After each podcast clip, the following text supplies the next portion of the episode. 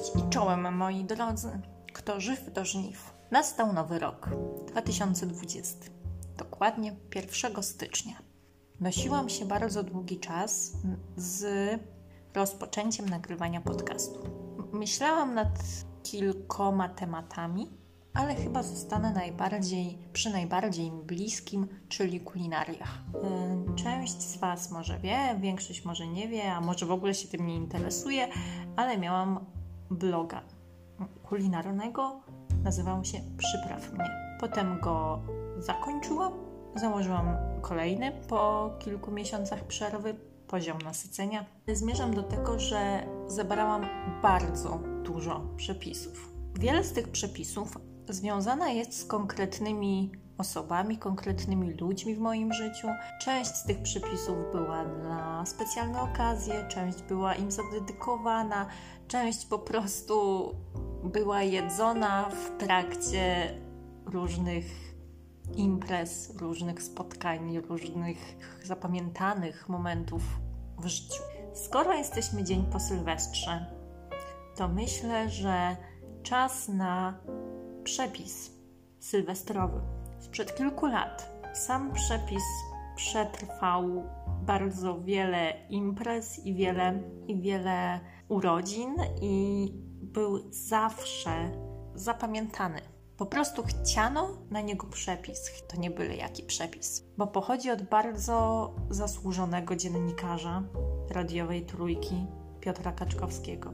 Kilka lat temu i przez kilka bardzo dobrych lat była taka niemalże tradycja, że pan Piotr Kaczkowski w przedświątecznym programie, on, to się chyba nazywało Muzyka do, do ubierania choinki, również wtedy podawał przepis, który mógłby się albo pojawić na wigilijnym stole, albo na sylwestrowym poczęstunku.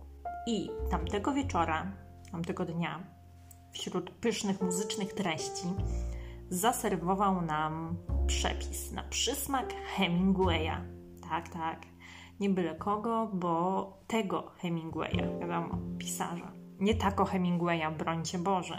Panie Boże. Oczywiście był e, zaprezentowany z takim poczuciem humoru, jakim zawsze nas, nas raczy pan Kaczkowski. Gdzie taki dość, powiedzmy, był on niedokładny, bo pan Piotr Kaczkowski mówił, że kubeczek tego, pół, połówka tamtego, troszeczkę tego. No i ja starałam się ten przepis podrasować zgodnie z systemem metrycznym z racji, że ten przepis był wielokrotnie robiony przeze mnie, e, to mogę powiedzieć, że nie bójcie się, bo mleko skondensowane, śmietanka i sok z limonki zgęstnieje. To będzie taka konsystencja budyniu nawet. Jeżeli się boicie, że to nie będzie wystarczająco stałe, możecie dodać agaru albo żelatyny, ale myślę, że dacie radę w sensie bez tych składników. Przechodzę już do przepisu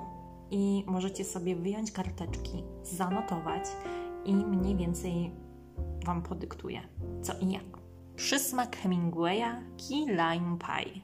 Składniki 200 g kruchych herbatników, 100 g masła, 4 limonki, 1 puszka mleka skondensowanego słodzonego, 260 ml śmietanki 36%. Na wierzch płatki migdałów.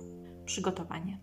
Herbatniki umieść w robocie kuchennym, rozkruszając na drobny pył.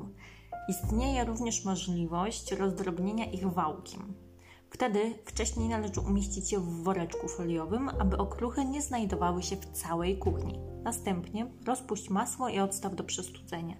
Płatki migdałowe uprasz na suchej patelni i tak jak masło pozostaw do przestudzenia. Masło dolej do herbatników i połącz aż uzyskają konsystencję mokrego piasku. Następnie wsyp do tortownicy i włóż na 20 minut do lodówki. Przelej skondensowane mleko do garnuszka, dodaj śmietankę i dokładnie wymieszaj. Otrzyj skórkę z trzech limonek nad garnuszkiem z mlekiem.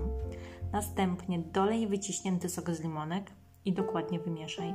W tym momencie zadzieją się cuda, gdyż masa zacznie sama gęstnieć i to w dość nagły sposób. Mieszaj aż do momentu, gdy całość nabierze konsystencji budyniu. Wlej na tortownicę wyłożoną herbatnikami. Dokładnie pokryj masą i wyrównaj. Posyp uprażonymi migdałami i wstaw do lodówki na całą noc. I to wszystko. Mam nadzieję, że podzielicie się zdjęciami, wrażeniami, sposobami na swój kilampaj, bo jednak ten jest taki dość uproszczony. Z tego co widziałam, to w Ameryce, gdzie jest cały festiwal tegoż ciasta, tam naprawdę dzieją się cuda i to takie wow. Swoją drogą chciałabym kiedyś spróbować choćby jednego, który wygrał taki konkurs i zobaczyć, czy moja wersja, w zasadzie wersja pana Kaczkowskiego, to w ogóle się do czegoś porówna? Dobrze, e, to był pierwszy mój podcast. Mam nadzieję, pierwszy, pierwszy odcinek.